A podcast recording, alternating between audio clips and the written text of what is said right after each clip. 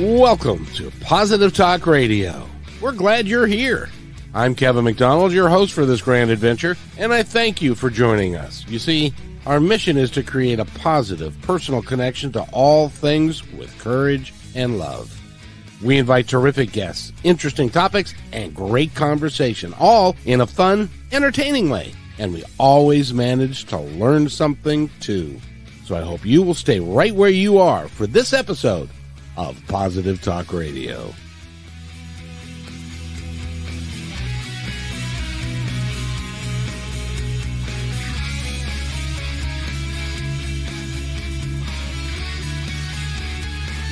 And welcome, everybody, to Positive Talk Radio for today. This is also my independence. Um, bless you, sir. And uh, today we have, uh, of course, Eric Hall is with us on a Wednesday. Normally this is the Lunch Club, but we have a very special guest today that we wanted to talk to. And um, we also have an announcement to make that Eric is going to take over the Lunch Club and is going to be the driving force behind it. Uh, I believe starting uh, in a week after next, and uh, or next, no, maybe next week. Next week, uh, yeah. Next week, yeah. And so, Eric, congratulations. I think it'll be great fun for you.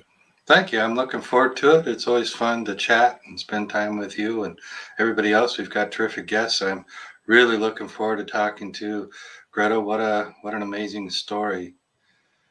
You know, it's interesting, and uh, as a prelude to talking with, with Greta, I just have to say that there are sometimes in our lives when something happens that um, is on the face of it, on, on the whole, is something horribly negative, but the outcome that can come from it can be extraordinarily positive. And this is one of those stories, and uh, I'd like to welcome uh, Greta McClain to the show. Greta, how are you today? I'm doing wonderful. How about you?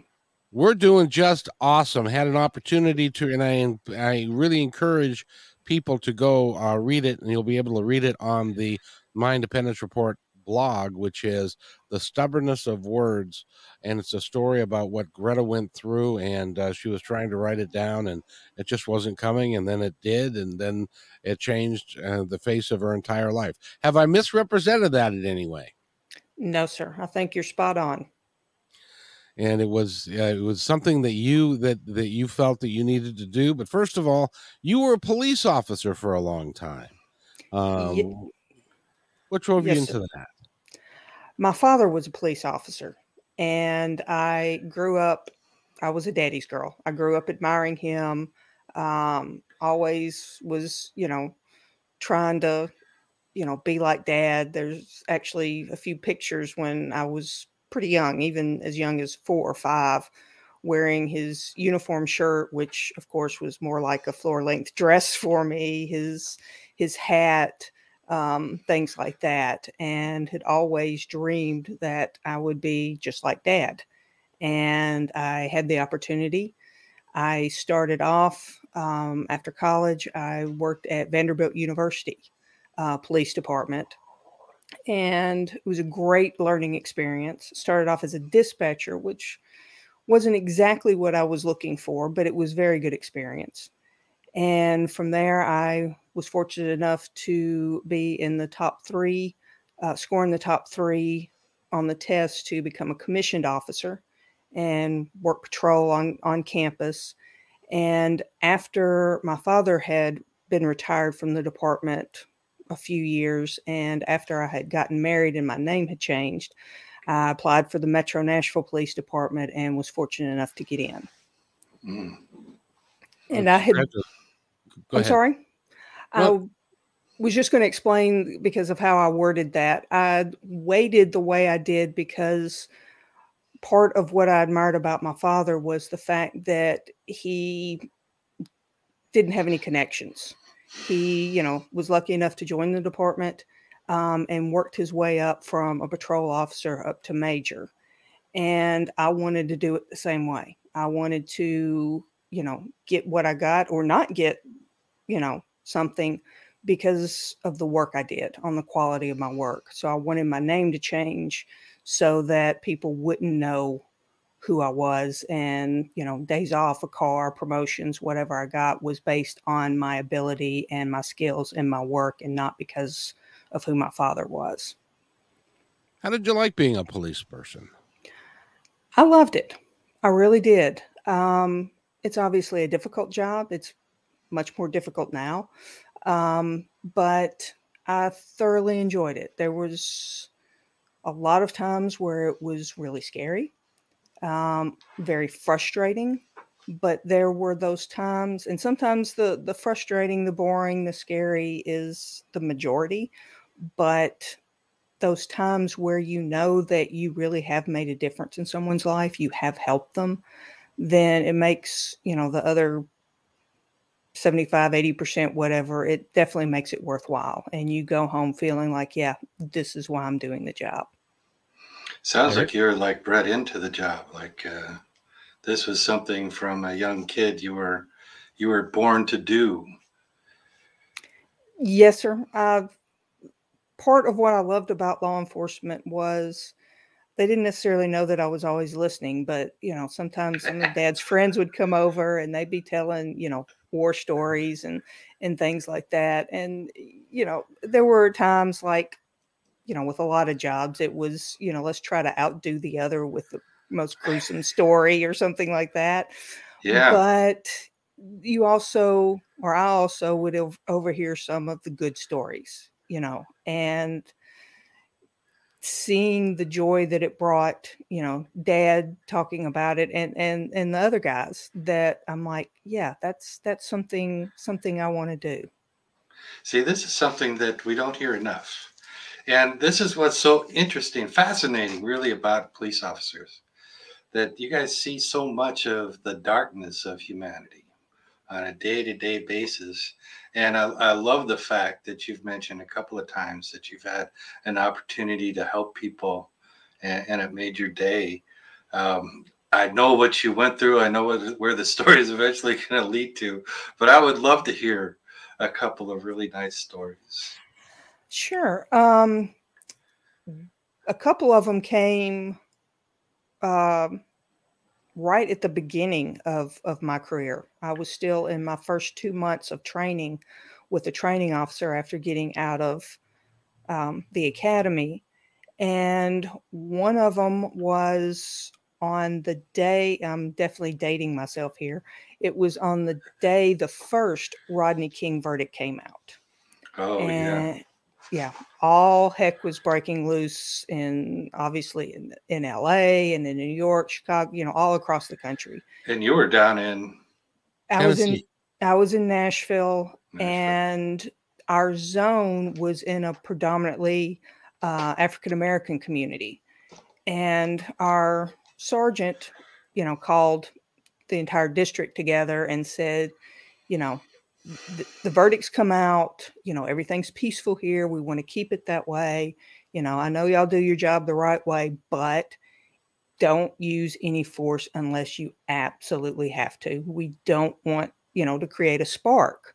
And okay, it wasn't five minutes after that, that we got a call of a gentleman at one of the churches, local churches on Jefferson Street in Nashville, who was threatening to commit suicide. And my training officer and I went, and as soon as the, the gentleman saw us, he took off running and ran into his apartment, which was just across the street from the church. And he was making lots of threats, uh, threatening to, to hurt us, um, threatening to, to hurt himself. And excuse me. And I was, had gone to the front, and my training officer had gone to the back. And the gentleman came back to the front, um, and I started trying to talk to him uh, through the window. The window was open. And again, I had been out of the academy maybe two weeks. So, you know, I'm like, please, somebody come help me, because I don't know what I'm doing. And just sitting there trying to talk to him, keep him calm as best I could. Sergeant showed up, and um, by then other officers had showed up to, to watch the back, and, and my training officer had come around too. But the sergeant was like, no, you go ahead and keep talking to him. You've developed a rapport. And I could still picture my face, I'm sure, when I looked at him and I said, you got to be crazy. And he's like, no, you're doing good. And it took about three and a half hours. And I wished I knew what I said to him. And to this day, I don't remember anything that I said. Um, but he agreed uh, to come out uh, voluntarily, uh, allowed me to handcuff him, gently put him in the car, uh, got him to the hospital so, for evaluation, and everything was fine. Um, the violence, fantastic. Yeah. And he told me, uh, once we got him to the hospital, he's like, I'm glad it was you that showed up. He said, because I think if it had been anybody else, I would have killed myself. Wow. And that, that was when I was like, yeah, I made the right decision to, to go into this profession. Oh, and for it to happen so early was, you know, yeah. amazing. Yeah. So that'll that, lock you. That'll lock yourself into a career or something like that. Knowing absolutely. You belong there. Somebody said something like that to you. Yes. Yeah. That's terrific. Well, you do have that demeanor. You're very easy to talk to. Well, thank you. Thank you. Yeah. You have a warmness about you that really comes across. I try. I, um, I'd like to think that I'm down to earth. Um, sometimes I talk too much. Yeah. My father, the nickname that my father gave me was Yacky Duck when I was a young child. So that tells you something. Yacky Duck. Yacky Duck. That, that comes directly out of the mouth of a gentleman from the South. Yeah, exactly. That's the Southern gentleman there. That's yes, yes. Sir, absolutely. So how long were you a police officer? Total of twelve years. And the, somewhere along the line in that, something bad happened. Uh, would you like to talk about that a little bit? Uh, yes, sir. The initial thing, um, well, the reason I left the department is I'm actually a two-time survivor of sexual assault. The first time was my junior year of college, and I was a student employee at the rec center, and we had finished up softball games, and I was putting equipment up. And after I finished that, I was going through the from the fields uh, through the hallway at the racquetball court to go into the office and check out. And a university employee cornered me in the hallway, um, pulled me into a racquetball court, and forcibly fondled me and kissed me. And luckily, I was able to get away. Uh, another student employee had come back into the building because she had forgotten to clock out. So he was, he let me go. Um, and that, I, you know, twenty-one years old, I probably didn't handle, didn't really have the tools really to, to handle it the way it probably should have been handled. Um, but I did finally report it. Um, the, my supervisors were excellent and very supportive. The university as a whole, unfortunately, was not. Um, but anyway, that stuck with me. And my had gone from Vanderbilt to Metro Nashville and worked my way up to a detective in the sexual assault unit. And I decided to try to become a detective because of my experience. I thought that that would give me a little more insight and help me become a better detective um, because I had been uh, a victim of sexual assault and loved the work. Um, But there was one occasion where the lieutenant, um, we were discussing a case, and he, he had said he was kind of listening to me, but then he's like, okay, let, w wait a second. He's like, yes, she said no. And I understand she said no, but she went inside with him and, you know, went and sat, you know, on the couch with him and let him take her shirt off. So yeah, she kept saying no, but she was really saying yes. So you need to close the case. And that conversation triggered, um, even though it was a totally different situation, really triggered um, undealt with emotions and trauma from my first assault. And that's when I decided to leave the department. Um, And then later on, my second assault was in twenty seventeen. And excuse me, I was had stopped at a truck stop, used a restroom, get something to eat. And as I was walking uh, through the parking lot, I was grabbed, um, tried my best to fight him off. Unfortunately, I, I couldn't, and I was raped. I'm sorry. I am too, but it, it's it, it's one of those things where you don't think, even though I had been victimized, you know, in college, I didn't think after being a police officer, you know, we have a lot of training in defensive tactics. And I had been very fortunate in my career that, you know, for the most part, I could handle myself. You know, there was a couple of fights I lost, but, you know, luckily we all came out, you know, okay, without serious injuries. And I felt that because of my training, I should have been better at defending myself. And like a lot of victims, even without that experience, they blame themselves. And I fell into that trap too. I blamed myself.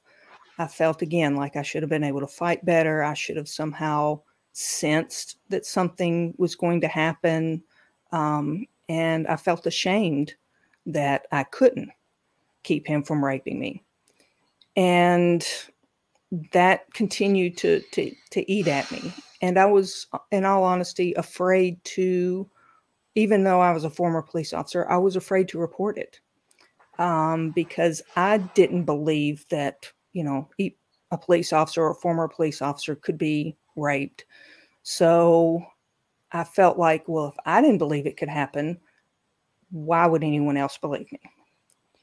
So that, that shame and, and, you know, guilt, and felt I lost my sense of self-worth as well. And I continued to fall deeper and deeper into depression, and tried to, you know, use what tools I had to, to try to fight it off and, and get better and deal with it. But again, I was so embarrassed and ashamed that I had, in my opinion, at that time, let myself uh, be raped, that I didn't want to tell anybody or talk, you know, talk about it. And that secret just continued to weigh really heavy. And after a few months, I was like, I can't do this anymore. I just can't do it anymore. And I decided that I was going to end my life, and began writing goodbye letters. And it was the last goodbye letter that I was writing that the words were not coming easily. Didn't, couldn't get down what I was trying to get across. And after probably an hour of struggling, I finally just set it aside and thought, you know, I've got to get this done, but, you know, it's not working. Let me just take a break. And I logged into Facebook for the first time in probably a week or so. And I'm just kind of halfway, not really even paying attention, scrolling through my Facebook feed. And I started seeing a hashtag, and I'm like, what is this? You know, I hadn't, I hadn't been watching television. I, no, I had no idea what it was. And it slowly started dawning on me what it meant. And it was the Me Too hashtag. It was two days after Alyssa Milano had first posted Me Too on Twitter. And I was really struck by the number of friends who were posting Me Too as well. People that I had no idea that they had gone through something similar to me. And I was also very struck by the fact of how many people, you know, even strangers, were saying it. And it dawned on me, it's like, here's people a lot like me who have been through a similar situation, and they're still here. They found some way to continue to put one foot in front of the other and take it by, day by day. And if they can do it, I'm going to see if I can do it. So my mantra for the next couple of months probably was, let me get through today and I'll worry about tomorrow, tomorrow. And sometimes I would say that, so, that to myself probably a hundred times a day, it felt like. But it, it worked. I'd get through that day. And then when I wake up the next morning, I'd say the same thing. And I continue to, to get through day by day. And it also, something that struck me when I was looking at, at all those hashtags was the fact that it was one person posting Me Too on Twitter. Just one person being willing to speak up and admit that they had been sexually assaulted or harassed, that led to over, I know now, over nine million other people saying it. And it was because of her, Alyssa Milano, saying it first, and then the people who came after that, that literally saved my life. Because That's, if I hadn't have seen that, I'm sorry, if I hadn't have seen that, I would have killed myself that time. My gosh. That is just, uh, that is, now, isn't there a statistic like one in three women have experienced sexual assault? No, it's two and it, three and four. Three, three, three fourths of women have it. Oh my God. At it's, one time or another have experienced sexual assault or and or rape. And it's also, as you found out with the officer, with the lieutenant, with the lady that was uh, sitting on the couch, that uh, that uh, a lot of times people discount what happens to to to women, and they say, "Well, she was wearing too tight of a pair of pants, or yeah. she was, her shirt was too tight, or she was uh, flirting too much, or and uh, and that kind of thing." So they justify it that way too. Yes. I think that's probably the, well, that is, I think the real crime, not only is it, you know, a physical crime, but the emotional crime is huge too. I mean, it's so much about dominance and taking away power. And you hit the nail right on the head. And a lot of people don't understand that, that they think of sexual assault as being a desire thing. You know, mm-hmm. uh, they can't control their urges, and sexual assault isn't about sex. It's very similar to domestic violence. It's about power and control. Mm-hmm. And that's something that we, you know, I try to get across, and my organization tries to get across, is has nothing to do with sexual urges. It's about trying to take control away from someone else. Mm. By the way, I would still encourage anybody who's listening here now or in the future to uh, go to um, Uh, and find The Stubbornness of Words, because she lays out exactly what happened to her and what was going through her mind in that in that period of time, and it really is a remarkable piece. And we're gonna, she's given us permission to post it on uh, My Independence Report, so that'll be in the blog there on My Independence Report. So I in, implore you to go read that, because it can be very helpful. But that's not the end of your story. The end of your story got really good, didn't it? Yes, sir, it did. Um, after seeing the Me Too hashtag and going day by day by day and realizing that it was one voice that started, you know, a chorus of other voices that, that helped to save my life, that I needed to use what I consider a second chance. I, I honestly look at it as, as a miracle. Um, it was the right thing at the right time. And I decided that I need to use this second chance and to m- make my assault have some sort of positive meaning, to give it a purpose. So, um, I decided that I was going to eventually tell my story. I wasn't going to do it, obviously, immediately. I still had a lot of healing to do and processing to do, but I did reach out uh, to uh, the head of Women's March here in Tennessee and told her about my story. And to, to be honest, I don't know why I did that. I couldn't tell you why I decided to look her up and, and tell her my story, but I did. And it just so happened that they were doing a Me Too caucus for the January March of twenty eighteen. Imagine that. Yeah. So again, I, I, in, in my opinion, another miracle. Um, and asked, said, if you are ready and you are comfortable, would you like to facilitate the Me Too caucus? And I was, of course, very nervous. Um, you know, this was only going to be, what, three months away from me planning my own death. So I'm like, let me think about it. And I just, the more I thought about it, the more I'm like, you know, I can do this.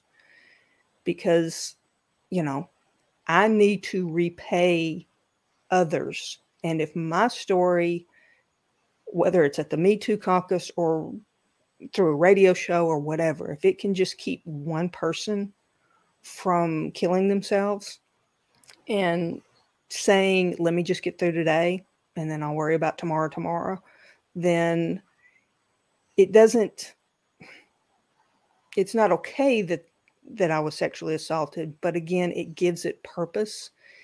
And that's all I can ask for. I can't change the fact of what happened to me, but I can try to turn a very traumatic experience into something good that help continues to help make me heal and hopefully can help others heal as well.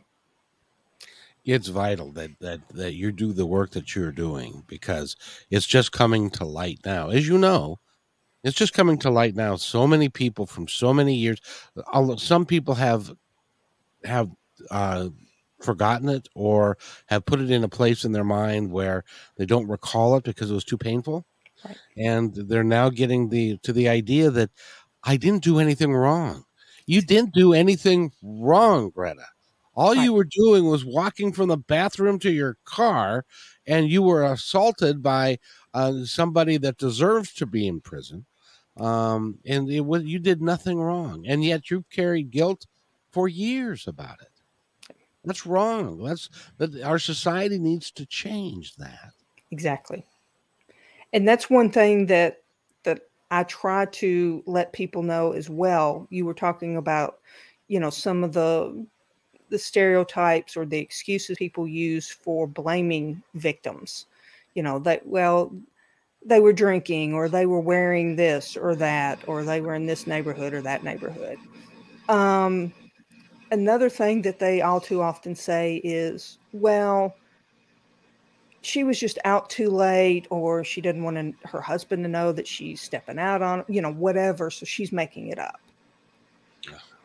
If, and I don't, I don't know if anybody's a gambler. I'm not, but if I thought I had a ninety-two to ninety-eight percent chance of winning the lottery, the jackpot, I'd become a gambler real quick.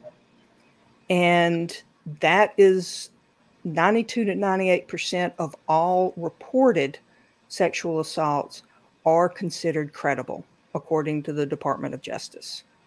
So it's a very, very slim margin that aren't considered credible. And even if they aren't considered credible, that just, that doesn't mean that they're false. There's just something that isn't adding up, or there just isn't enough evidence. So we, that, I think that's something for, for people to keep in mind. We've had such a misogynistic society for centuries. I really, since we've had a society, you know, men have been in charge, at least in Western culture, and women have been in this subservient place. And so the behaviors are so out of whack and just have not kept up with uh, the development of women's place in this current world. Right. And you it's know? not, it's not just men though. Uh, right. I want to give, I want to yeah. give you men a break. Thank you. Because Thank there you. are, There are, yeah. I've heard plenty of women, unfortunately, you know, place the blame on the victim as well. Sure. Um, and men have been raped by men. Exactly. You know, sexually assaulted by men. And, and, and, and there are men that have been raped by women as well. You yeah. know, I mean, it's, it's not as high a percentage. It's approximately one in ten, but it's even sometimes harder for men because of the way our culture is. The way oh, society boy, yeah. is, you know, you have to be macho and, you know, this can't happen to you. And there aren't the resources available to men like there are to women. Um, you don't have support, you know, a lot of male support groups for, for sexual assault survivors. Well, and that's something you, that needs to change. Sorry, Kevin. No, I was just going to say that if, if you're a guy and you call the police because she raped you and they come in and start taking the report, they're going to say, you know, this woman raped. Okay, forget it. We're not even going to talk to you uh, because they're, they're not going to consider that to be a credible thing. It's kind of like the high school kid that has sex with his teacher. You right. know, it's still that attitude. Yeah. So, so now t- tell me, I have to ask, because we're, we live in the great Northwest, Eric and I, and I've been, I've been to Tennessee and I've been, I've been to, uh, uh, the South, and the South operates in a wholly different manner than they do in, in the, on the East Coast or the West Coast, um, because they have deeply in, ingrained thoughts about the roles of men and women. And and that goes back to far longer than anybody's been in our neck of the woods. How did you handle that as a policewoman? Because that there had to have been some moments that it was not comfortable for you um, because of the stereotype that uh, existed at the time. Yes, in fact, the very first day out of the academy with my training officer, um, we were getting into the car and he's like, I'm going to teach you everything you need to know. I'm going to grade you fairly on your evaluations, but you need to know right now that I don't think women should be in, be in police work. And it was like, okay, well, this is going to be an interesting two months. Um, it, it, it worked out luckily, um, where by the end of the two months, he's like, you know, you're all right. You're going to make a good officer. But yeah, it started from the get-go. Um, I, for the most part, was pretty lucky um, because I, I'm down to earth and I'm not confrontational, but I'm also a Scorpio and I'm stubborn. So if you start giving me, you know, a hard time, I'm going to stand up for myself. You know, I'm going to speak up. And, you know, if, if some, some of the guys were, were giving me a hard time, then I wasn't going to, you know, just slink off and get, you know, in the car and drive off. I gave them a hard time right back. And pretty much we learned to, to respect each other regardless of gender and had good working relationships. So when something did happen, you know, it was addressed and we all got along. I'm also willing to bet that somewhere in the, in the rumor mill was the fact that the, who your daddy was. And uh, and that they probably should not, you know, they because of your daddy, that they had the respect for him as well as for you. Um, yeah, some some of them definitely did. My captain, my first captain, when I got out uh, off of probation, he he knew. My lieutenant did not, and I actually caught some grief for that because I didn't tell him. Um, he's like, "Why didn't you tell me?" And I'm like, "Why did it matter?" You know, I got what I got because of the work I did. Yeah, I said, that's all that matters. Doesn't matter who my dad is. But yes, there were definitely people who knew, and, and that probably did play into it for sure. Good for you. Now, the organization Silent No Longer. Yes, sir. How does that work with uh, the Me Too movement? Or what is it different about it? Our, okay, Silent No Longer, I, Tennessee, I started in right after I was the facilitator for the Me Too Caucus Women's March. So I started in twenty eighteen, and it started off as just a grassroots group. Um, and we kind of were going with the Me Too movement as far as kind of figuring out, okay, this, this is what's happened and where do we go from here? And we did some workshops on strategic planning and then some community education uh, workshops on things such as, you know, the vast majority of, of reported rapes are credible and that it's about power and control and things like that. And eventually I started realizing that, you know, we have other organizations that are doing those types of things uh, in and around Nashville and, and throughout the state. But we don't have organizations that are specifically trying to work in rural areas that are trying to establish support groups for male victims, or that are trying to help victims share their story in ways that they're comfortable. Most, if you talk to most people, it's like, you know, I want to share my story. Oh, cool. We have a vigil coming up or a rally coming up. Would you like to speak? Not everybody is comfortable speaking and, you know, standing in front of a microphone and sharing such a painful and intimate story. Um, and that's okay. So what we're doing is using some of the things that we learn from Me Too, as far as, you know, sometimes creative outlets such as songs and poetry and things like that are helpful. So we're establishing programs, creative expression programs that include poetry, um, songwriting, dance, painting, uh, mixed media art, so that people have options. If they want to share their story, but they don't want to stand up and, you know, come on a radio show or stand up in an auditorium and, and tell their story, they can paint it.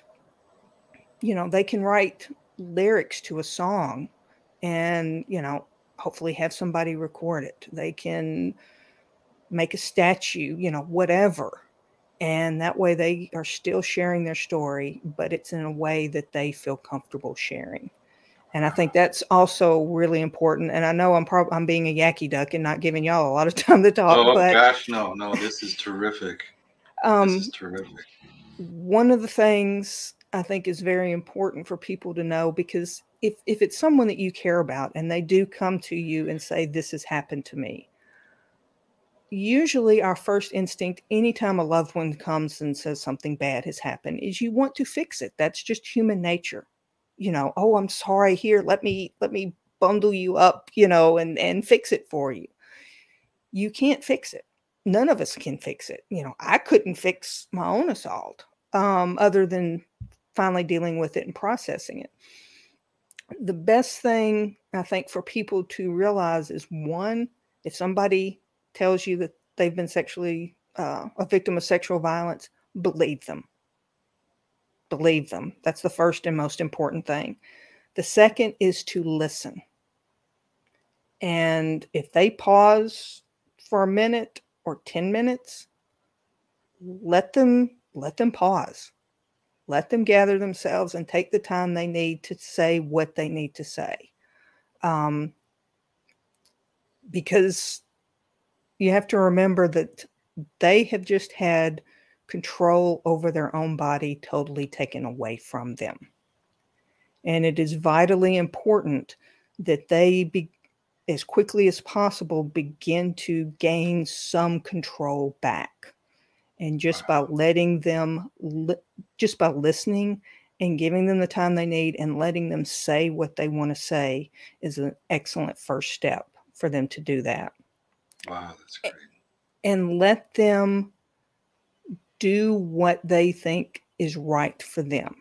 Um, it again, we want to fix things. So, you know, you can say, well, do you maybe want to go get medical treatment? But don't say you need to go get, we need to take you to the hospital. We need to call police. That is their call. Um, they have to be the one in charge of how they handle it. Now, obviously, if they're saying, you know, if they get to the point where I was and they admit that to you, and, you know, and you think that they're a danger to themselves, obviously you have to intervene. But otherwise, let them do what they need to do to process it. Because if you start trying to take that control away from them, you're just re-victimizing them again. And it's most likely triggering, you know, thoughts of the assault. So that's something I want everybody to try to keep in mind. That is so remarkable. That is so remarkable. I saw an interview recently. Uh, it was a TED's talk. And I thought this was absolutely fascinating, because it was a woman that was raped by a boyfriend at the mm-hmm. time who violently raped her. You probably have heard of this. He violently raped her, and uh, they broke up after that. He moved to Australia. And about ten, twelve years later, she contacted him and said, hey, asshole, I want to talk to you. And he manned up and they talked.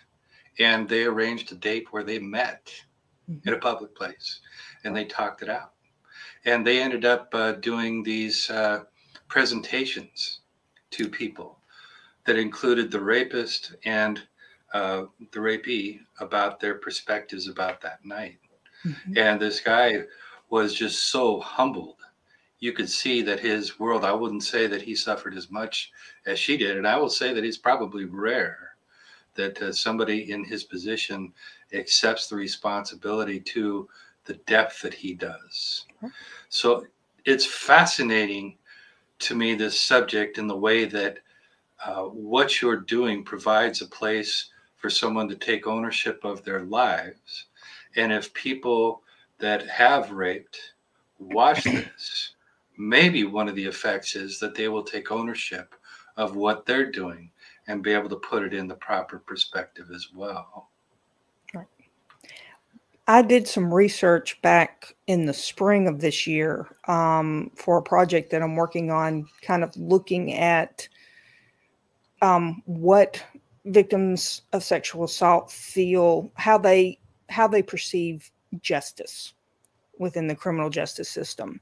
And one of the things that I noticed, and I also interviewed law enforcement officers, and one of the things that I noticed very glaringly was the vast difference, the polar opposites of what law enforcement and victims consider justice. Um, I even, even as a victim and a former police officer, was thinking along the more institutional type things, you know, an arrest, a trial, a conviction, you know, jail time, things like that. And that was what the officer, you know, law enforcement officers were saying. Victims, however, were saying more like, you know, what's important to me and what I consider justice is being believed, um, feeling safe reporting to the police, um, being listened to, and being given options. That was, that was the main things that came out of that research. And you were talking kind of about the two of them getting together and, and talking. That's something that has, they have discussed too, is being able to find out why, you know, why me? Being able to, not all of them, not everybody wants to, you know, face their attacker, but there were some that they wanted to figure out why it happened, and because they thought it would help them heal. And there were some that really wanted to try to help the attacker so that they could get, so they could stop this behavior, so they could get treatment and, and stop it and understand um, that it is about power and control, and, and help them turn their life around. And that was surprising to me. And I guess I was looking at it as, as opposed to a victim, looking at it as more of a law enforcement perspective. And that was very enlightening, and something that we will definitely continue to research and continue to incorporate in our programming at Silent No Longer. Well, you're the perfect person for this. You've been on both sides of that coin. Yeah, you bring a lot of vision to the movement. Thank you. By the way, we've been we've been talking with uh, Greta McClain. She is former police officer, and now she's in she's the head bottle washer in charge of Silent No More, which is a nonprofit organization in Tennessee. And this goes worldwide, Greta, and it goes throughout the United States.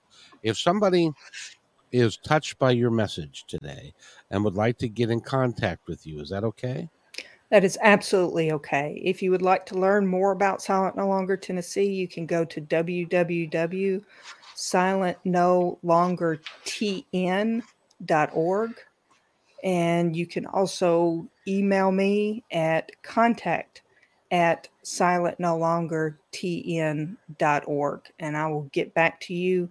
Um, if you want me to call you, if you want to set up a Zoom interview or uh, StreamYard, whatever, I'm happy to do that and help you in any way I can.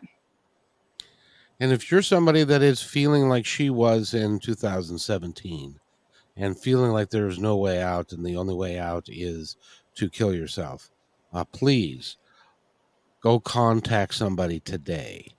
Don't wait. don't contact somebody today and get some help. Um, and if, if you can call Greta, that would be great. But if she's, if she's, if she's across the country from you, there are uh, suicide prevention hotlines and things in town that can help you. And uh, to remember, it's not your fault. You had you you you were an unwilling participant in a horrible act, and uh, you know that's that's really all you can say, Greta.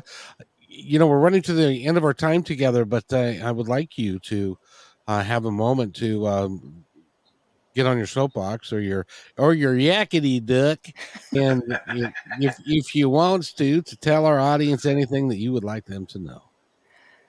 Mainly. As as Kevin was just saying, if you're struggling with thoughts of suicide, please reach out for help. If you don't know where to reach out, um, you are more than welcome to contact me. I can get you national hotlines. I'm more than happy to research uh, different uh, resources in your area. If you're not in Tennessee, I'm happy to do that for you, and I will get that information to you. Um, we are Tennessee-based, so our programs are just for Tennessee, but I have in the past been able to give information to anyone who's willing to or wanting to start a similar organization in their state or the, or their community. Um, I'm happy to tell you what has worked for us, what hasn't, um, and get you in touch with, with people who can help guide you uh, in your particular area. And the main thing that I want to reiterate is please believe victims, um, support them, listen to them, but don't push them. Let them heal in the time that they, you know, need, need to heal. And remember that it is not your fault. We have done nothing wrong. We are not the ones to blame. The only person to blame is the perpetrator. And it doesn't matter what we wore or where we were or whether we were drinking or not. We have the right to say no. And we have the right to control our own bodies. And when someone takes that away from us, that is their fault, not ours.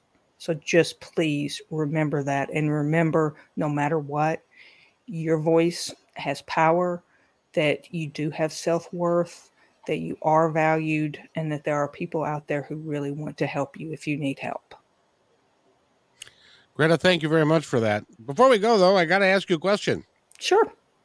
In um, do you find that the situation in uh, rural Kentucky is worse than in urban Kentucky, and that some of the some of the things that uh, are expressed by folks that have been in the backwoods for a very long time and generationally, that it, it's a little tougher for women to, number one, to come forward, and uh, and two, to understand that what's happened to them is not right? He means Tennessee.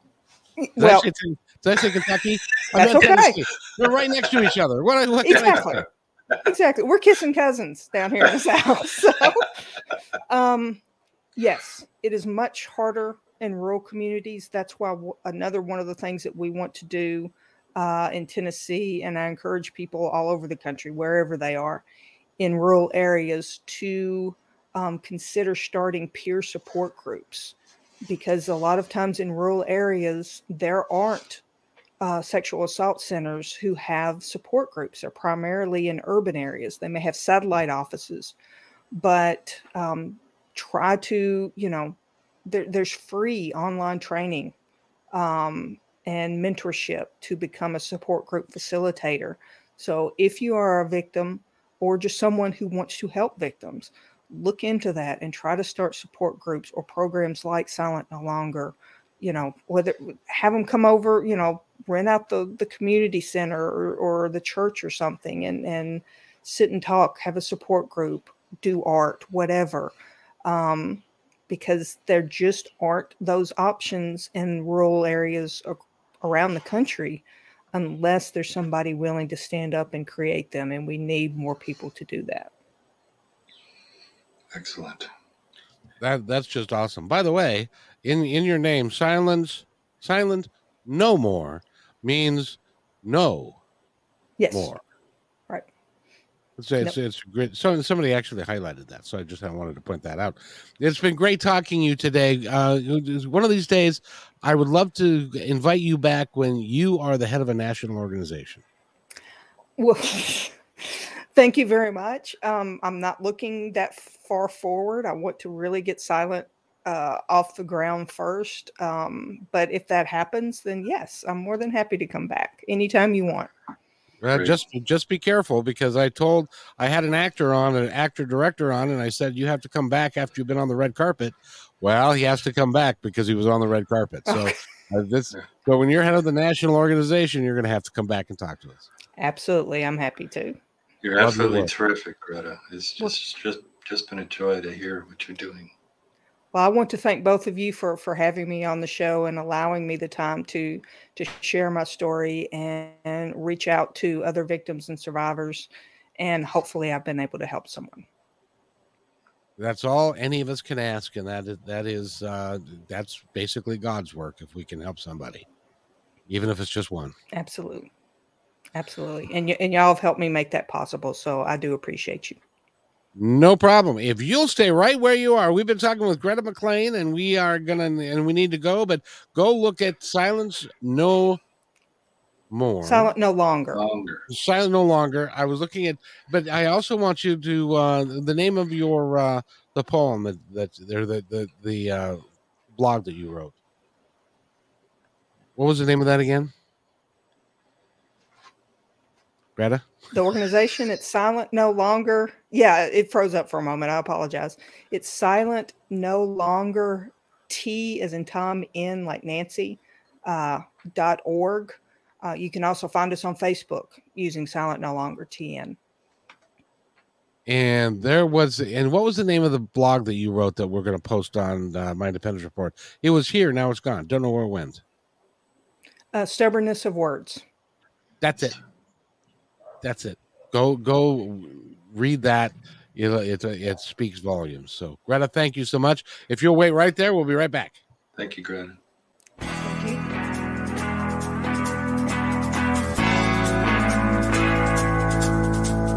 Hey, and thanks for listening to this episode all the way to the end. Hey, pretty cool. Hey, don't forget to follow us so you can receive regular updates and new posts. And remember, take care of each other, because each other's all we've got. See you next time on My Independence Report.